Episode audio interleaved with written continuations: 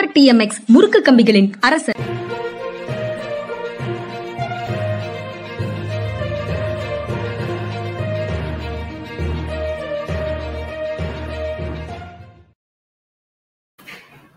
வணக்கம். இது மனிதா மனிதா அரசியல் தரமாய்வாளர் ஓய்வு பெற்ற ஐஏஎஸ் அதிகாரி திரு. பாலச்சந்திரன் அவர்களின் நிகழ்ச்சிக்கு வரவேற்பதில் பெரும் மகிழ்ச்சி. வணக்கம் சார். வணக்கம்ங்க. வணக்கம். சார் எதிர்க்கட்சிகளுடைய கூட்டணியின் பெயர் இந்தியாங்கிறது நாடு முழுக்க அதிர்வலைகளை ஏற்படுத்தி இருக்கிற மாதிரி தெரியுது. ஊடகங்கள்ல விவாதத்துக்கு வரக்கூடியவங்க கூட்டணியினுடைய பெயரை சொல்றதுக்கே கஷ்டப்படுறாங்க. ஐ ஐஎன்டிஐஏ அப்படின்னு ஒவ்வொரு முறையும் சொல்றாங்க. அவங்களால சேர்த்து சொல்ல முடியல.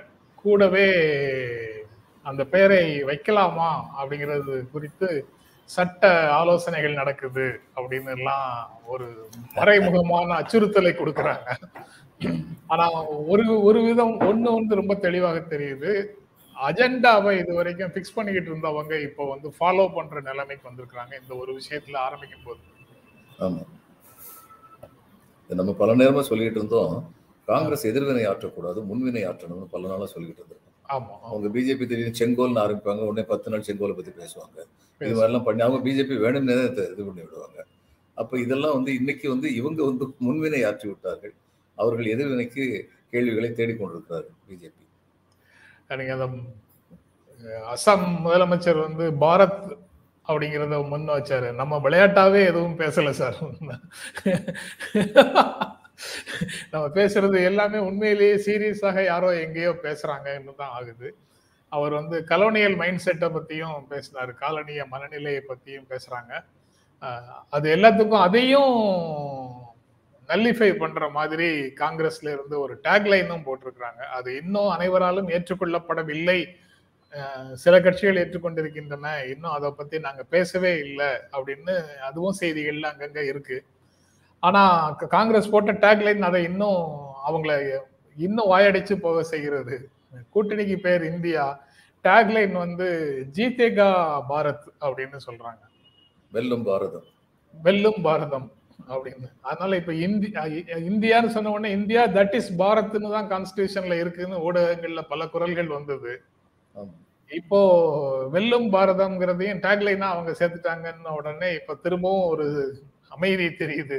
இன்று மாலைக்கு மேலதான் என்ன பதில் வருங்கிறத பார்க்கணும். ஆக இனிஷியேட்டிவ் காங்கிரஸ் பிடிச்சிக்கிச்சு. பின்னாடி படிச்சு தொங்கிக்கிட்டு பிஜேபி வர வேண்டிய நிலைமை ஆயிப்போச்சு.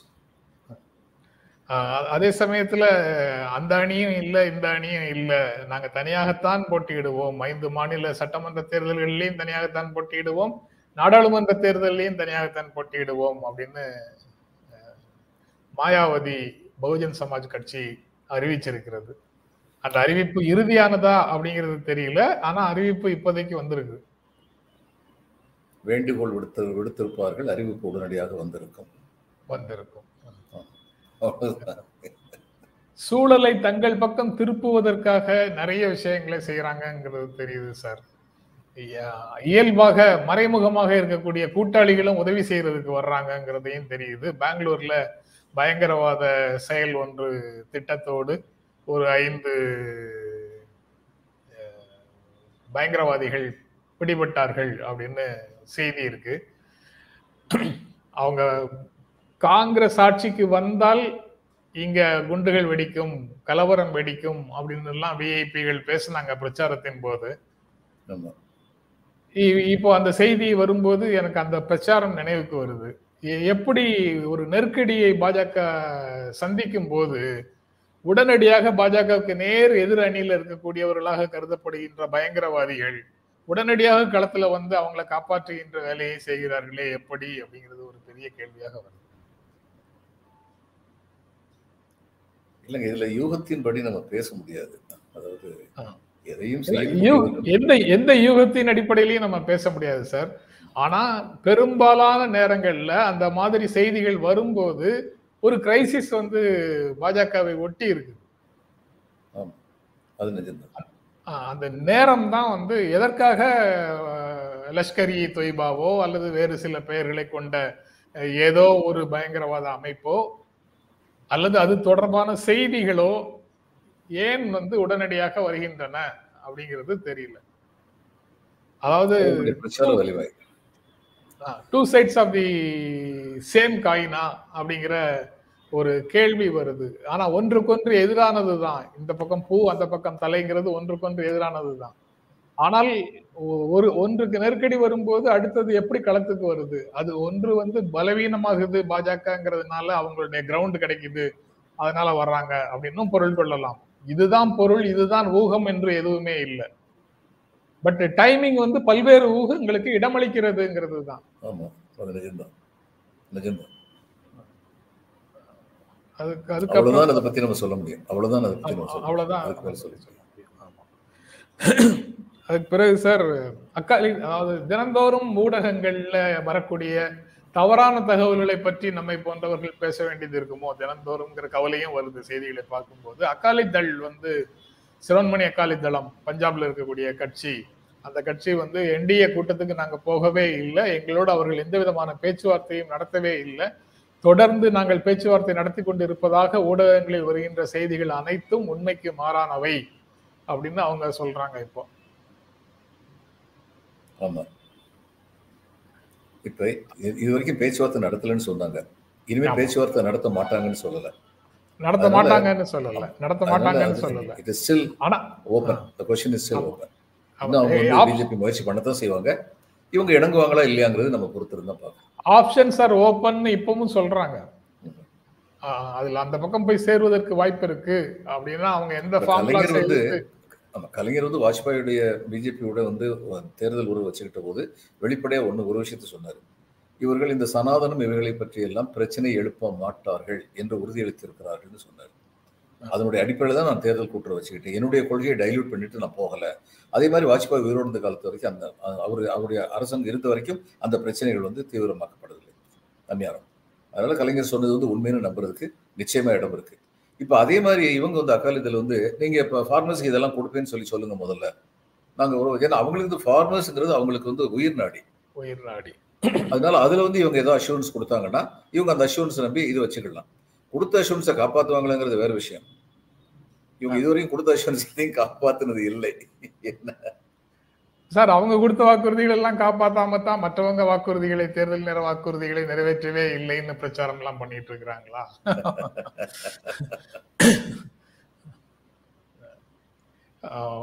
அதே மாதிரி இன்னொரு செய்தி நிதிஷ்குமார் வந்து அதிருப்தியே எனக்கு எதுவும் இல்லை. நான் எந்த தனிப்பட்ட அபிலாஷைகளுக்கும் இடம் கொடுக்கவில்லை. எனக்கு எந்த அது மாதிரி எந்த விருப்பமும் கிடையாது. பொசிஷன் பதவி தொடர்பாக எனக்கு எந்த விதமான விருப்பமும் கிடையாது. பாஜகவுக்கு எதிராக எதிர்க்கட்சிகளை ஒருங்கிணைக்க வேண்டும் என்று நான் நினைத்தேன். பாட்னால பதினஞ்சு பதினாறு கட்சிகள் வந்துச்சு. இப்ப இருபத்தஞ்சு இருபத்தாறு கட்சிகள் வந்திருக்கு. ரொம்ப ரொம்ப மகிழ்ச்சி. ஆர்கனைஸ் பண்ணது காங்கிரஸ் அதனால அவங்க கொஞ்சம் அதிகமான ஸ்பேஸை ஆக்கியபை பண்ணிக்கிட்டாங்கன்னு ஒரு கருத்தை முன்வைத்து நிதிஷ்குமார் மேல நிதிஷ்குமாருக்கு அதுல அதிருப்தி அப்படின்னு சொல்றாங்க. பெயர் வைத்ததுல அதிருப்தி அப்படின்னு சொல்றாங்க. பெயர் வந்து கூட்டத்துக்குள்ள இருபத்தைந்து பேர் இருக்கிற இடத்துல நீங்க ஒன்று சஜஸ்ட் பண்ணுவீங்க நான் ஒன்று சஜஸ்ட் பண்ணுவேன். பெரும்பான்மையாக இருக்கக்கூடியவர்கள் ஏற்றுக்கொள்ளக்கூடிய ஒரு பெயர் வரும். அது நீங்க சஜஸ்ட் பண்ணதோ நான் சஜஸ்ட் பண்ணதோ வராமல் இருக்கிறதுக்கான வாய்ப்பு இருக்கு. எத்தனையோ கூட்டங்கள்ல சேர்ந்து வேலை செய்யக்கூடிய இடங்கள்ல நீங்களும் நானும் அதை எத்தனையோ முறை சந்தித்திருக்க கூடும். ஆனா நான் வச்ச பேர் நான் சொன்ன சஜஷனை ஏற்றுக்கொள்ளவில்லைன்னு உடனே நான் அதிருப்தியாக வெளியில வந்துட்டேன் அப்படின்னு ஒரு செய்தியை பரப்பி விடுகின்ற வேலை நடக்குது.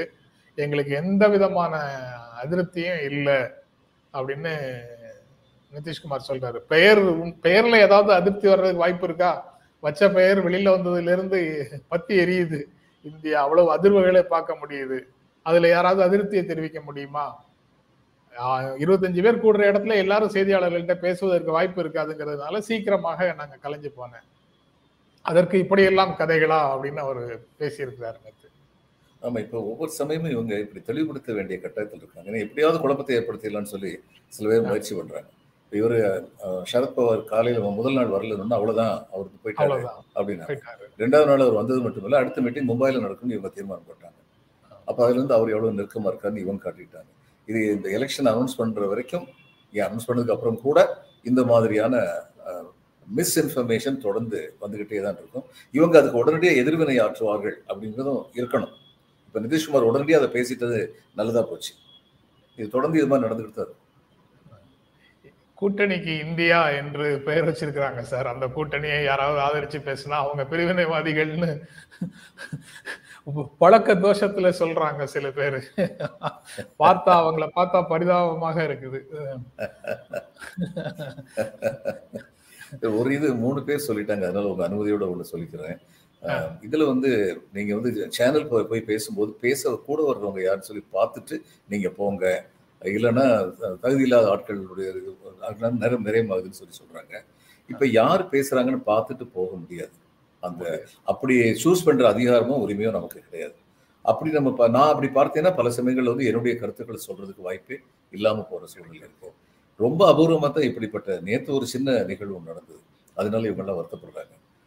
ஒரு ஒரு ஒருத்தர் வந்து உரையாற்றின ஒருத்தர் வந்து சொன்னாரு நான் வந்து சொன்னேன் இந்த அதிமுக ஆட்சி தான் இருக்கலையே லஞ்ச ஊழல் மிகுந்த ஆட்சின்னு சொன்னது அமித்ஷா அடுத்து அவரை பக்கத்தில் வச்சுக்கிட்டு ஊழல் இல்லாத ஆட்சியை நாங்கள் இப்போ வந்து இவங்க மற்றவங்களாம் ஊழல்வாதிகள்னு இவர் பிரதம மந்திரி சொன்னார்னா இதில் என்ன அர்த்தம் இருக்குன்னு கேட்டபோது அவங்க வந்து உடனடியாக வந்து சொன்னாங்க. அவங்க அதிமுக சப்போர்ட் பண்ணுறவங்க அவங்க சொன்னாங்க மத்திய நேற்று மத்தியானம் பன்னெண்டுலேருந்து ஒரு மணிக்குள்ள பாலச்சந்திரன் சார் எங்கே போனார்? அவங்க யார் யாரெல்லாம் உட்காந்துருந்தாங்க அந்த மீட்டிங்கில் அவங்க எல்லாருமே வந்து ஊழல்வாதிகள் இல்லையா? இவர் ஏன் இது மாதிரி வந்து எங்களை பற்றி மட்டும் எடப்பாடி பற்றி மட்டும் சொல்றாரு.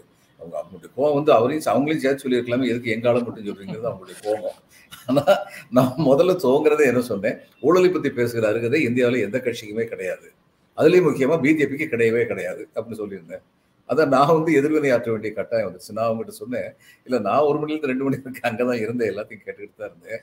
ஆனா இப்ப கொஞ்ச நேரத்துக்கு முன்னாடி நான் சொன்னேன் ஊழலை பற்றி பேசுவதற்கு எந்த கட்சிக்குமே அருகதை கிடையாதுன்னு சொன்னேன். அந்நேரம் உங்களுக்கு டெம்பரரி அம்னிஷியா வந்துருச்சா? நீங்க அதை அது இந்த மாதிரி விவாதம் போயிருச்சுன்னு நம்முடைய நண்பர்கள் வந்து வருத்தப்படுறாங்க. சரிதான். ஆனா சில சமயங்களில் எதிர்வினை ஆற்ற வேண்டிய கட்டாயம் இருக்கிறது. நான் அந்த மாதிரி எதிர்வினை ஆற்றவே மாட்டேன். பேசாம போ அப்படியே பாஸ் ஆன் பாஸ் ஆன் சொல்லி போய்கிட்டே இருப்பேன். ஆனா தனிப்பட்ட முறையில் வந்து நம்முடைய தனி மனித தாக்குதல் நடத்துறது மட்டுமில்ல நம்ம தவறான கருத்தை சொன்னோம் தவறானவர்களை நம்ம ஆதரிக்கிறோம் அப்படிங்கிற மாதிரி ஒரு பிக்சரை கொண்டு வரும்போது நம்ம எதிர்வினை ஆற்ற வேண்டிய கட்டாயம் இருக்கு. அதில் இந்த ரெண்டையுமே நான் நம்முடைய வாசகர்கிட்ட சொல்லிக்கிறேன் பார்வையாளர்கிட்ட சொல்லிக்கிறேன். யார் வந்து பேசணும்னு சொல்லி சொல்லக்கூடிய ரைட்ஸ் வந்து எனக்கு கிடையாது. யார் வந்து பேசினாலுமே என்னுடைய கருத்துக்களை சொல்றதுக்கு நான் போகத்தான் செய்யணும். ஒண்ணு இது மாதிரிப்பட்ட நிகழ்வுகள் ரொம்ப அபூர்வமா தான் நடக்கும். கவலைப்படாதீங்க.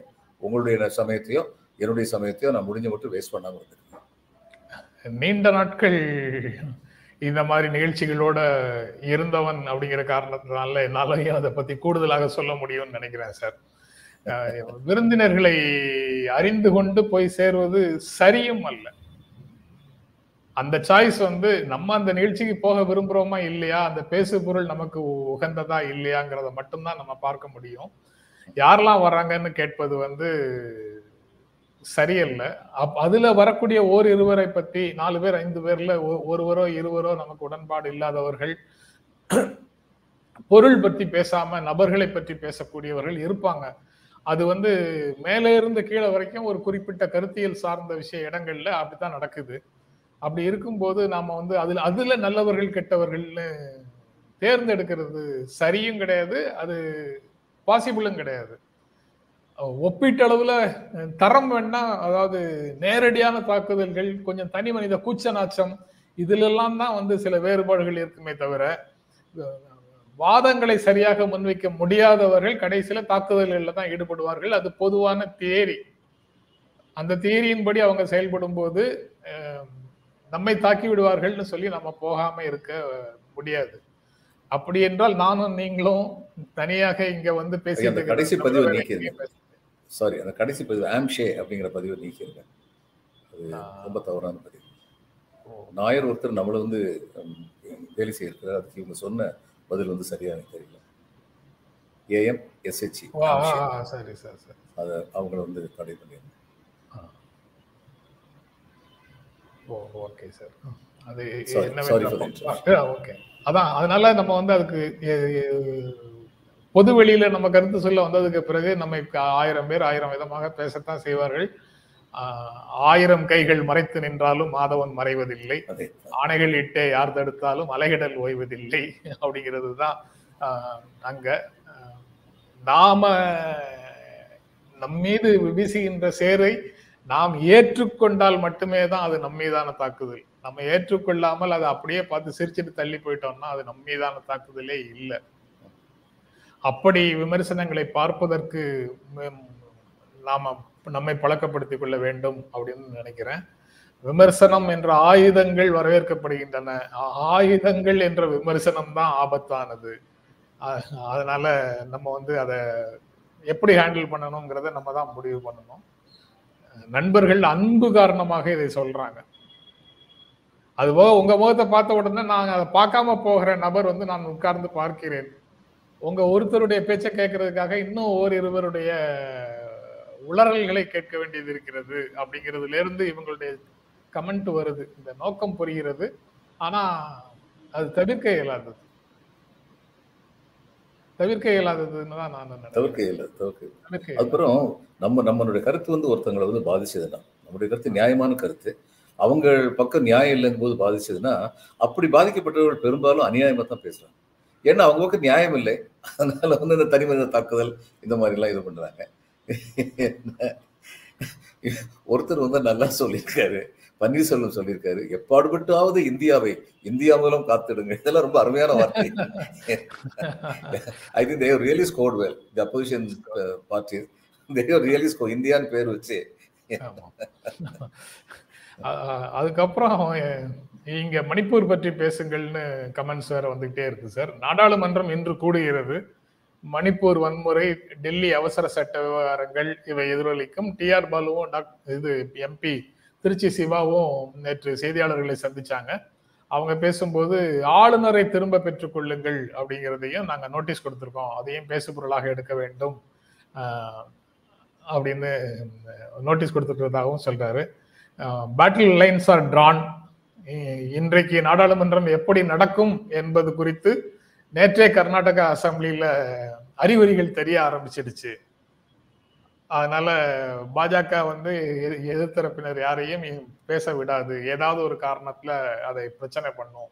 ஏன்னா இவங்களுக்கு மணிப்பூர்ல நேற்று மே மாதம் முதல் வாரத்துல நடந்த ஒரு நிகழ்வு அப்படின்னு சொல்றாங்க. அதனுடைய வீடியோ நேற்று சமூக சமூக ஊடகங்கள்ல சுற்று சுற்றுல இருந்தது. மிக அதிர்ச்சியான மிக மோசமான ஒரு வீடியோ. நிர்வாணமாக இரண்டு ஆடைகள் இன்றி இரண்டு பெண்களை பேரேட் பண்றாங்க கூட்டத்துல. காட்டு மிராண்டிகள் கூட வந்து அவர்கள் ஆடையற்ற உடல்களை தொட்டு விளையாடுகிறார்கள். இதை பற்றி மனதின் குரல் ஒலித்தது போதும். இனி மணிப்பூர் குரல் ஒலிக்கட்டும். இரண்டு அவைகளிலும் பேசுங்கள்னு டெரிக்கோ பிரெயின் நேற்று சொல்லியிருந்தாரு. ஏஐடிசி திரிணாமுல் காங்கிரசினுடைய டெரிக்கோ பிரெயின் சொல்லியிருந்தாரு. இன்று என்ன நடக்கும்? இரண்டு அவைகளிலும் பாஜக சார்பாக யாராவது பேசுவாங்களா? அம், பிரதமர் பேசுவாரா? பேசுவதற்கான சூழல் இருக்குமா? மோத தயாரான நிலையிலேயே எதிர்க்கட்சிகளும் பாஜகவும் இருக்கா? அப்படிங்கிற கேள்விகள் எல்லாம் இருக்கு. மாலையில தெளி தெரி தெளிவாக தெரிஞ்சிரும் என்ன நடக்கும்னு. ஆனா எனக்கு என்னவோ கர்நாடகா அசெம்பிளி வந்து நேற்று இதற்கான அறிகுறியை வெளிப்படுத்தி இருக்கிறதோன்னு சந்தேகமாக இருக்கு. மாநில தெளிவு வருங்கிறது வந்து உங்களுடைய நம்பிக்கை. அவையவே நடக்க விட மாத்தினாலும் ஆக்கிடுவாங்க. அது வேற அதுவும் ஒரு தெளிவு தானே சார்? ஆமா அது ஒரு தெளிவு. இப்ப இந்த மணிப்பூர்ல பாருங்க இவ்வளவு கீழ்த்தரமாக நடந்துட்டாங்கன்னு ஒரு வீடியோ வரும்போது ஒன்றிய அரசுக்கு வந்து என்ன கடமை இருக்குன்னா ஒன்று ஐபி மூலமாக செக் பண்ணணும். இது உண்மையான இதுவா அல்லது ஃபால்ஸான்னு சொல்லி. இது ஃபால்ஸாக இருந்ததுன்னா ஃபால்ஸ்ன்னு சொல்லி அவங்க ஆதாரத்தோடு நிரூபிக்கணும். அப்படி இல்லாமல் இது உண்மையாக இருந்ததுன்னா நிச்சயமாக உள்துறை அமைச்சர் இதை பற்றி பேசணும். நடவடிக்கை எடுக்கணும். எதுவுமே சொல்லாமல் மௌனம் காத்துக்கிட்டு இருக்காங்கன்னு என்ன அர்த்தம்? இப்போ என்ன சொல்ல வர்றாங்க? நீ இந்த நாட்டில் மெஜாரிட்டி கம்யூனிட்டி சேர்ந்தவங்க என்ன வேணாலும் பண்ணலாம் நாங்கள் கண்டுக்கிட மாட்டோம்னு சொல்கிறாங்க கீழ்த்தரம். டெரிக்கோ பிரெயினோட ஸ்டேட்மெண்ட் வந்து நல்லா இருந்தது சார். நல்லா இருந்ததுன்னா அதாவது மனதின் குரல் போதும் மணிப்பூர் குரலை எதிரொலியுங்கள். மணிப்பூர்ல என்ன நடக்குதுன்னு சொல்லுங்க அப்படின்னு சொல்லியிருக்காரு. மணிப்பூர் பற்றி இன்னும் பேசவே இல்லை. ஆனா ஒருவேளை உக்ரைனுக்கும் ரஷ்யாவுக்கும் நடக்கக்கூடிய போரை நிறுத்தக்கூடிய வலிமை பெற்றது இந்தியா. அந்த வேலைகளில் கவனம் இருக்கிறதுனால மணிப்பூரை பற்றி பேச முடியலையா தெரியல. பிரான்ஸ்ல இந்தியாவுக்கு இருக்கிறத யாருமே இந்தியாவுக்கு இருக்கிறது. மோடி என்ற ஒரு தனிநபருக்கு இருக்கிறதா சொல்லிட்டு இருக்காங்க இந்தியான்னு இப்ப சொல்ல முடியாதா? கூட்டணி முன்னாடி கூட்டணி சொல்லல. இதுக்கு முன்னாடி சொல்லல. இனிமே சொல்லவே முடியாது. முடியாது.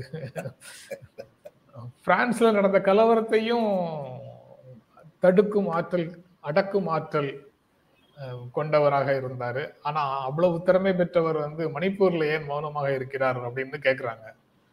சோசியல் மீடியால சிலர். அதுவும் ஒரு முக்கியமான கேள்வியாக இருக்கு. பட் வீடியோ வந்து பொய்யான வீடியோவாக இருக்க இருக்கிறதுக்கு வாய்ப்பு இருக்காங்கிறத உறுதி செய்து சொல்ல வேண்டியதும் அரசின் கடமை தான் அப்படின்னு சொன்னீங்க. அது ரொம்ப முக்கியமானது. ஆனால் இது மே மாதம் நடந்த நிகழ்வு அப்படின்னு சொல்றாங்க. மே நாலாம் தேதியோ ஐந்தாம் தேதியோ நடந்த நிகழ்வு இப்போது வெளிவந்திருக்கிறது அப்படின்னு சொல்றாங்க. எது உண்மைன்னு தெரியல.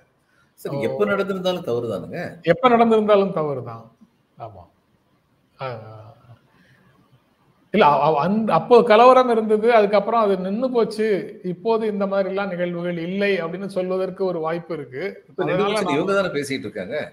கலவரம் அப்ப அப்ப பிரத- பிரதமர் சொல்லட்டுமே அது உள்துறை அமைச்சர் சொல்லட்டுமே கலவரம் நின்று போச்சு. அப்ப எங்களை எல்லாம் இந்த- டூரிஸ்ட கூட்டு போங்களேன். அந்த நாகா பெண் ஒருவர் கொலை செய்யப்பட்டார் அப்படின்றது ஒரு செய்தியாக இருக்கு. இப்போது நடக்கக்கூடிய வன்முறைகள் தொடர்பான செய்திகளும் நிறைய வந்துகிட்டே தான் இருக்கு. வன்முறை நின்று போனதாக எதுவும் இல்லை. காவல்துறையை சுற்றி பெண்கள் வந்து போராட்டம் செய்து கைது செய்யப்பட்டவர்களை விடுவிக்கிறார்கள் அப்படின்னு முன்னாடி செய்தி இருந்தது. அதற்கு பிறகும் வந்து கொடூரமான குற்றங்களை பெண்கள் மூலமாகவும் செய்கிறார்கள் அப்படின்னு செய்திகள்ல வருது. என்னென்னலாமோ செய்திகள் வருது. பிரதமர் வந்து என்ன நடக்குதுன்னு பிரதமரோ உள்துறை அமைச்சரோ நாடாளுமன்றத்துல சொல்லி விடுவது பேசி விடுவது தான் நல்லது. இல்லை என்றால் வதந்திகளாகவே பல விஷயங்கள் வரத்தான் செய்யும். இது உச்சநீதிமன்றத்துக்கு யாரால. இது யாரால இதை மறுக்க முடியும்? மணிப்பூர் பற்றி எரிய துவங்கிய பொழுது பிரதம மந்திரி உள்துறை அமைச்சரும் பெங்களூர்ல வந்து தேர்தல் பிரச்சாரம் பண்ணிட்டு செய்து அப்படிங்கிறது யாரால மறுக்க முடியும்? ஒரு தடவை கூட ஒரு ஆஃப் அன் அவர் போய் பார்த்துக்கலாமே? அவங்க எல்லாம் எத்தனை விமானங்கள் இருக்கு? விமானத்துல ஏறி போய் ராத்திரி விமானத்துல ஏறி போய் இவங்க பகல்ல தானே பிரச்சாரம் பண்றாங்க?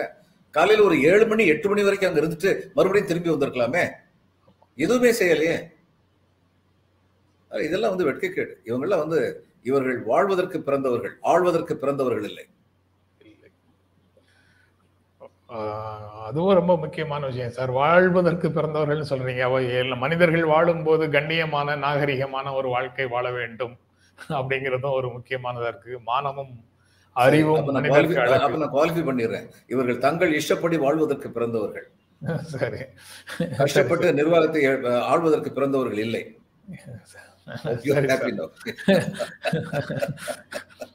ரொம்ப நாகரிகம் ரொம்ப கண்ணியமாக இன்னொரு நிகழ்வு பார்த்தேன் சார் அஜித் பவாரை உத்தவ் தாக்கரே சந்தித்து வாழ்த்து சொல்றாரு. அவர் பதவியேற்கும் போதே வாழ்த்து சொல்லியிருக்கிறாரு. நேற்று செக்ரட்டரியேட்டில் அவரை சந்தித்து பேசுகிறார் வாழ்த்து சொல்றாரு. மோசமானவர்கள் நிறைந்த இந்த ஆட்சியில மகாராஷ்டிராவை பற்றியும் மராத்தியர்களை பற்றியும் கவலைப்படுறதுக்கு நீங்க ஒரு ஒருவர் தான் இருக்கிறீங்க. அதனால உங்களால முடிஞ்ச வரைக்கும் மராத்தியர்களுக்கு நன்மை செய்யுங்கள் அப்படின்னு அவர்கிட்ட சொல்லிட்டு வந்ததாக சொல்றாரு. நாகரிகம் உச்சத்துல இருக்கு சார். எல்லா இடத்துலயும் பாசிட்டிவிட்டி பார்க்கணும்னு நமக்கு போதிப்பார்கள். உத்தவ் தாக்கரே பாக்குறாரு போல இருக்கு. ஆட்டை மேய்ச்சது மாதிரியும் ஆச்சு அண்ணனுக்கு பொண்ணு.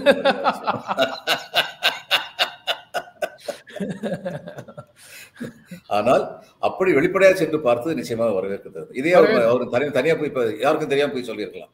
வெளிப்படையா போய் பார்த்ததுங்கிறது வரவேற்கிறது தான் அந்நாட்டு வந்து அந்த இது பண்பாடு ரொம்ப இருந்தது. ஆட்சி அமைக்கிறதுக்கு வாய்ப்பு கிடைத்த உடனே எல்லாரையும் போய் பார்த்தார். காமராஜரையும் போய் பார்த்தார். அப்ப காமராஜர் ரெண்டியார் ரெண்டு விஷயம். காமராஜர்ச்சியும் அந்த பண்பாடு இருந்தது. காமராஜர் ரெண்டியார் வந்து நல்லா திறமையா ஆளுங்க என்ன அப்படின்னு சொல்லி தைரியம் சொல்லி அனுப்பி வச்சார்.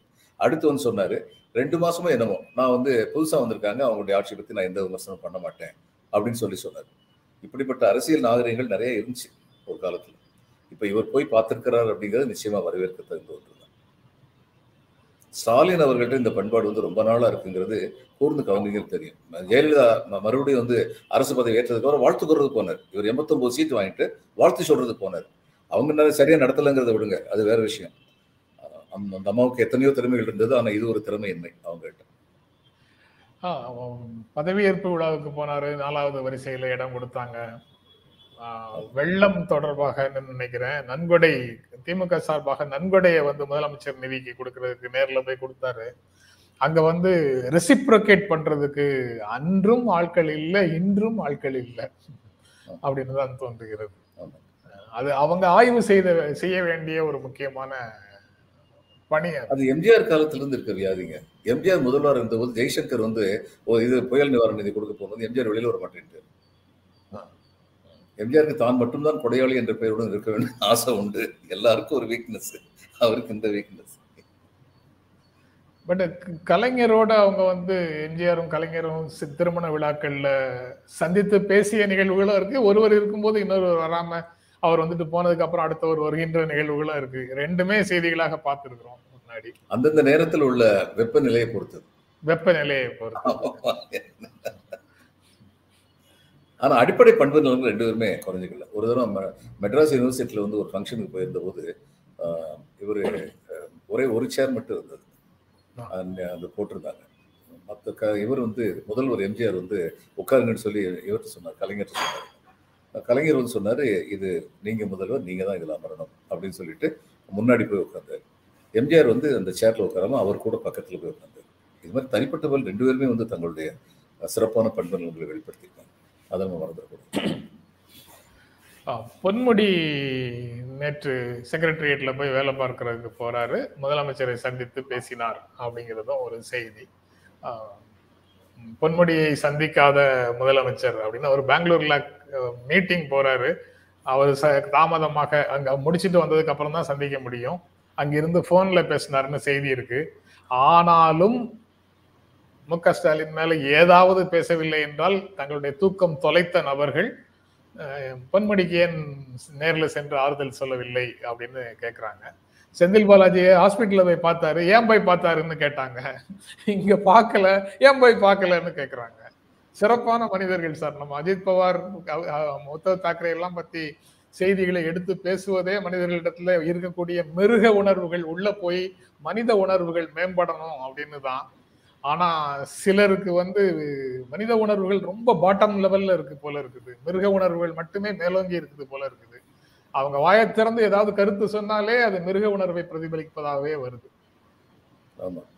அதாவது பெரியார் வந்து திரா- நாத்தியத்தை பத்தி பேசினார். ஆனா எந்த சமாஜ கூட்டத்திலேயாவது பக்தி கூட்டத்திலேயாவது திராவிட கட்சிக்காரங்க பாம்பு விட்டுருக்காங்களா? விட்டது கிடையாது. ஆனா திராவிட கட்சிகள் நடத்துற பொதுக்கூட்டங்கள்ல பாம்பு விடுறதுங்கிறது சர்வசாதாரணமா அந்த காலத்தில் நடந்துகிட்டு இருந்தது. அந்த கூட்டங்களில் சேர்ந்து கலவரம் நிகழ்த்துறது. எம் ஆர் ராதாவுடைய கூட்டம் இதில் டிராமாவுக்கு வந்து கலவரம் எடுத்தவங்க அவர் பெரிய கலவரக்காரங்கிறது தெரியாம அவர் துப்பாக்கி எடுத்து வெளியில் வந்துட்டார். தலை நடத்துற முன்னாடி வர உன்னை சுட்டுட்டான் ஜெயிலுக்கு போறேன்னு. அவர் அந்த மாதிரியான ஆளு. அதுக்கப்புறம் சும்மா உட்கார்ந்துருந்தாங்க. அப்ப இது நான் சொல்றேன் யார் இறைவனை துதிப்பதாக சொல்கின்றார்களோ அன்பே சிவம் என்று சொல்கின்றார்களோ அப்படிப்பட்டவர்கள் ஏன் இப்படிப்பட்ட கீழ்த்தரமான தாக்குதல்களை நடத்துகிறார்கள்? அப்ப இவங்களுக்கு இவங்க மேல் நம்பிக்கை இல்லையா? அது தவிர வேற சொல்லுங்க ஏன் கருத்து மாற்றங்கள் கருத்து பரிமாற்றங்கள் பண்பான முறையில் நாகரிக முறையில் நடத்தப்படக்கூடாது? சார் நிகழக்கூடிய பல்வேறு நிகழ்வுகளை தொடர்ச்சியாக பார்க்கும்போது உண்மையான நாத்திகர்கள் யார் அப்படிங்கிறதே பெரிய கேள்வி. கடவுள் நம்பிக்கையே இல்லாதவங்க யாருங்கிறது ஒரு பெரிய கேள்வி. நாம நாத்திகர்கள்னு நம்பி இருக்கக்கூடியவங்க எல்லாரும் ஒழுங்கோடு நடந்து கொள்கிறார்கள். ஆனா ஆத்திகர்கள் என்று தங்களை கிளைம் பண்ணி கொள்ளக்கூடியவர்கள் பல்வேறு மத அடையாளங்களை தங்களோடு சேர்த்து கொண்டிருப்பவர்கள் வாயை திறந்தாலே சாபம். நெகட்டிவிட்டி யாரையாவது திட்டுறது பிறருடைய கண்ணியத்தை குலைக்கும் வகையில பேசுறது இந்த மாதிரி பேச்சோட இருக்கிறார்கள். அப்போ உண்மையிலேயே மனித குலத்தை இறைவன் தான் படைத்தான் என்று நம்பு நம்புகிறவர்களாக இருந்தால் நம்ம சந்திக்கக்கூடிய ஒவ்வொருவரும் இறைவனின் படைப்பு என்பதில் உண்மையிலே நம்பிக்கை இருந்தால் படைக்கிறவன் இறைவன் தான் இறைவன் மேல நம்பிக்கை இருந்தால் இவர்கள் சக மனிதர்களை நேசிக்க தொடங்குவார்கள். இவங்க நேசிக்காம வெறுப்பையும் பிளவையும் உருவாக்குறத பார்க்கும்போது உண்மையிலேயே அவர்களுக்கு இறைபக்தியே கிடையாது அப்படிங்கிற முடிவுக்கு தான் நம்ம வர வேண்டியதாக இருக்கு. அவங்க சொல்ற இறைபக்தி அடிப்படையில. இருக்கிறதுலே ரொம்ப இன்ட்ரெஸ்டிங்கான சிறுகதை என்னன்னா ரொம்ப சின்ன சிறு சிறுகதை. இறைவனும் மனிதனும் சந்தித்த பொழுது இருவரும் ஒருவரையொருவர் வணங்கி ஒரே சொல்லை சொன்னார்களாம். ஓ மை கிரியேட்டர் என்று சொன்னார்கள். என்னை படைத்தவரே.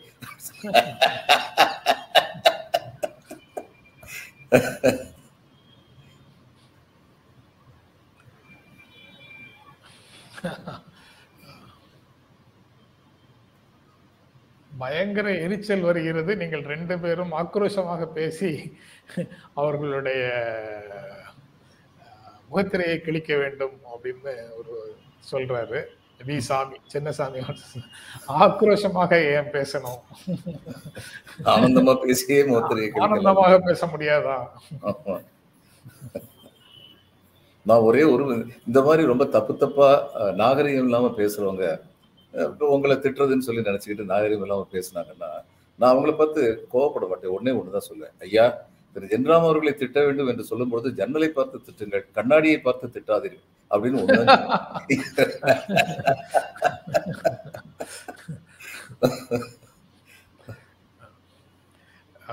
அதுக்கு பிறகு சார் திமுக சார்பாக நாடாளுமன்றத்தில் இஷ்யூஸ் என்னென்னலாம் ரைஸ் பண்ண போறோம்னு நேற்று சிவாவும் பாலுவும் பேசினாங்க. அதில் அதுல கவர்னரை திரும்ப பெறுங்கள்ங்கிறது அவர்களுடைய முதன்மையான முழக்கமாக இருக்கும் அப்படிங்கிறது தெரியுது. அதை பற்றி அது தவிர விலைவாசி உயர்வு மற்ற விஷயங்களை பற்றியும் அவங்க பேச வேண்டும்னு முடிவு பண்ணியிருக்கிறாங்க. ஒரு முப்பத்தி ஓரு பிரச்சனைகள் மசோதாக்கள் டேபிளாக இருக்குது. விவாதத்துக்கு வருகிறது. பதினேழு நாட்கள் தான் அவை நடக்க போகுது. என்ன பேச முடியும்? என்ன நம்பிக்கையில் இதை கொண்டு வருகிறார்கள்னு டிஆர் பாலு கேட்டார்.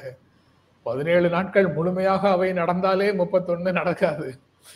அப்படின்னு அவர் சொல்றாரு. ஆனா பதினேழு நாட்கள் அவை முழுமையாக நடக்குமாங்கிற கேள்விதான் இப்போதைக்கு முதன்மையான கேள்வியாக இருக்கு. முந்தையெல்லாம் என்ன பண்ணுவாங்கன்னா ஏதாவது ஒரு சாக்கு வச்சு எல்லா எதிர்க்கட்சியும் தாங்கள் வெளியேற வேண்டும் என்ற தீர்மானத்திற்கு ஒரு அளவுக்கு கொண்டு வந்து விட்டு எதிர்க்கட்சியா வெளியில் எல்லா மசோதாவையும் நிறைவேற்றிடுவாங்க. இது மாதிரி ரெண்டு மூணு தடவை பண்ணியிருக்காங்க. இப்போ அது நடக்காதுன்னு நினைக்கிறேன். அதுக்கப்புறம் இது ஒரு ரொம்ப முக்கியமான கருத்து சார். கடவுள் நம்பிக்கை என்பது எப்போதும் ஒருவரிடம் நிலையாகவே இருக்குமா? கடவுள் உள்ளவன் ஒரு நாள் இல்லை என்பான். கடவுள் இருக்குன்னு சொல்றவன் ஒரு நாள் இல்லை என்பான். சில ஆண்டுகள் கழித்து இருக்கிறார் என்பான் அப்படின்னு மாறி மாறி வருவதற்கான வாய்ப்பு இருக்குது அப்படின்னு வின்சென்ட் பால்ராஜ் சொல்றாரு. அது அ- கடவுள் நம்பிக்கை சார்ந்த விஷயங்கள்ல மட்டும் இல்லை ரொம்ப தீவிரமாக நாம நம்ப நம்பக்கூடிய பல்வேறு நம்பிக்கைகள் கால ஓட்டத்தில் நமது எக்ஸ்போஷர் அதிகமாக அதிகமாக நமக்குள் மாறிக்கொண்டிருக்கின்றன.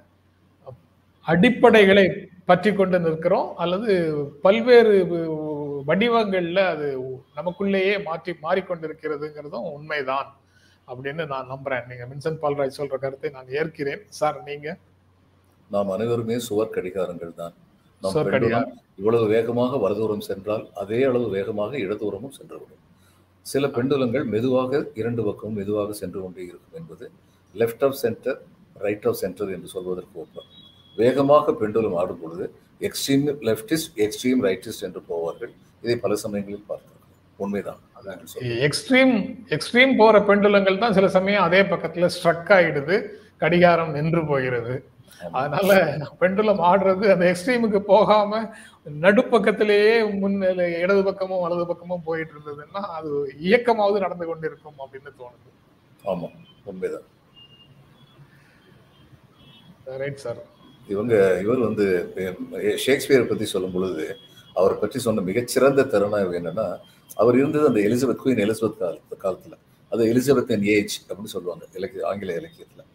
அகஸ்டஸ் ஏஜ் எலிசபெத்தன் ஏஜ் அப்படின்னு சொல்லுவாங்க. எலிசபெத்தன் ஏஜ் ஷேக்ஸ்பியர் வந்து என்ன பண்ணாரு he found it of stones and left it of marbles அப்படின்னு சொல்லி சொல்லுவாங்க. அது மாதிரி நான் ஒரு கருத்து சொன்னேன்னா அந்த கருத்துக்கு மிக அழகாக நீங்கள் இன்னும் அழகாக இம்ப்ரூவ் செய்து விடுகிறீர்கள். பெண்கள் சொன்னது ரொம்ப நல்லா இருந்தது. நீங்க சொன்னது அதற்கு இன்னும் வலிமை சேர்ப்பதாக இருந்தது. அதாவது ஆட்சி தொடர்ச்சி அப்படின்னு கண்டினியூன்ஸ் ஆஃப் கவர்னன்ஸ் அப்படின்னு சொல்லுவாங்கல்ல சார். ஒரு ஆட்சி தேர்தல் முடிஞ்சு இன்னொரு ஆட்சி வந்துருச்சுன்னா முந்தைய ஆட்சியின் அனைத்து திட்டங்களையும் கிடப்பில் போடுவது சரியல்ல. ஆட்சியின் தொடர்ச்சியாக அவங்க எடுத்த விஷயத்தை இன்னும் செழுமைப்படுத்தணும். தவறாக இருந்தால் கூட சரி செய்து அதை செழுமைப்படுத்தணும். அப்படின்னு ஒரு தியரி உண்டு. நான் ஒரு நிகழ்ச்சி நடத்திட்டு இருந்தேன். இப்போது பாரதிய ஜனதா கட்சியில் வைஸ் பிரசிடென்ட்டாக இருக்கிற கே பி ராமலிங்கம் திமுக நாடாளுமன்ற உறுப்பினராக இருந்த போது வந்து கலந்து கொண்டார். அந்த மாதிரி நிகழ்ச்சி அந்த ஒரு நிகழ்ச்சியில். அப்போ நிகழ்ச்சியில் அவர் வந்து சோழர்களுடைய கோவில்களுக்கு பல்லவர்கள் மண்டபம் கட்டினார்கள். அதுதான் ஆட்சியினுடைய தொடர்ச்சி. அந்த மாதிரி தான் இருக்கணும் அப்படின்னு சொன்னார். சொல்லிட்டு திரும்பி போனார். போகும்போதே நிகழ்ச்சி முடிஞ்சு அவர் திரும்பி லைவ் முடிஞ்சு போகும்போதே கலைஞரிடம் இருந்து அவருக்கு ஃபோன் வந்தது அப்படின்னு அந்த செய் அந்த நிகழ்வை அப்புறம் சொன்னார் என்கிட்ட. சே- சோழர் பல்லவர்னு உதாரணம் சொல்லிட்டு இருக்கிற எம்ஜிஆர் போட்ட சத்துணவுக்கு நம்ம முட்டை போட்டோம்னு தானே சொல்லணும் நீ? அப்படின்னு. அப்படின்னு சொன்னாருன்னு சொன்னாரு. நிகழ்ச்சியை பாக்குறாரு அது ஷார்ப்பா எப்படி பதில் சொல்லணுங்கிறதையும் கத்து கொடுத்தாரு அப்படின்னு அவர் அன்று சொன்னாரு அன்னைக்கு நிகழ்ச்சி முடிஞ்ச அன்னைக்கு. அன்னைக்கு நடந்தப்போ சொன்னாரு. அது. இல்ல இல்ல அது அதுவும் நினைவுக்கு வருது நீங்க சொல்லும் போது அப்படின்னு. இல்ல பட்டாம்பூச்சிகளின் திறனை ரொம்ப அற்புதமா ஒண்ணு சொல்லியிருக்காரு. சார் மையமாக இருப்பதும் மிகுந்த ஆபத்தானது. நிஜம்தான் மையமா இருக்கிறவங்க ஸ்டாண்ட் எடுக்காம இருப்பாங்க. ஆனா நம்ம ரெண்டு பேர் சொன்னது என்னன்னா மையத்துல இருந்து தேவையான பொழுது லெஃப்ட் ஆஃப் சென்டர் ஆகும். நியாயமான பொழுது லெஃப்ட் ஆஃப் சென்டர் ஆகும். நியாயமான பொழுது ரைட் ஆஃப் சென்டர் ஆகவும் போறாங்கல்ல அவங்க வந்து நிதானமா இருப்பாங்க கடியாரம் ஓடிக்கிட்டே இருக்கும். அதுதான் நம்ம சொல்ல வந்து கருத்து. அவங்க மனசு மாறும்போது ரொம்ப எக்ஸ்ட்ரீம் போன மாதிரி தெரியாது. அப்படி வேணா சேஃபா சொல்லிக்கலாம். சொல்லி தலைகீழ மாறிட்டானேன்னு சொல்ல மாட்டாங்க யாரும். லேசா அப்படி படிப்படியாக மாறி வருவது தெரியலாம்.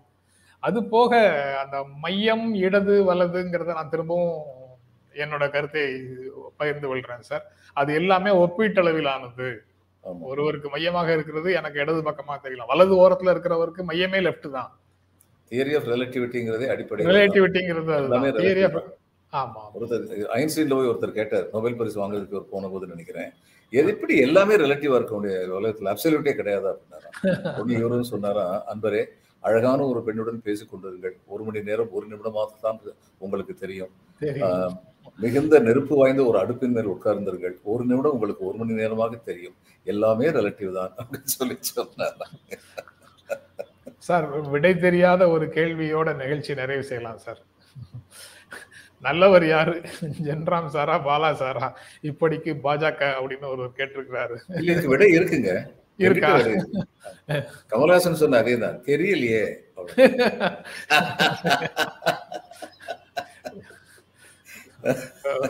ரொம்ப நன்றி சார். நிகழ்ச்சியில கலந்து கொண்டு உங்களுடைய கருத்துக்களை பகிர்ந்து கொண்டதற்கு எங்கள் நெஞ்சார்ந்த நன்றி. வணக்கம் வணக்கம். வணக்கம் வணக்கம் சார். நண்பர்களே உங்களுக்கும் எங்கள் அன்பும் நன்றியும். மீண்டும் சந்திப்போம். நன்றி வணக்கம்.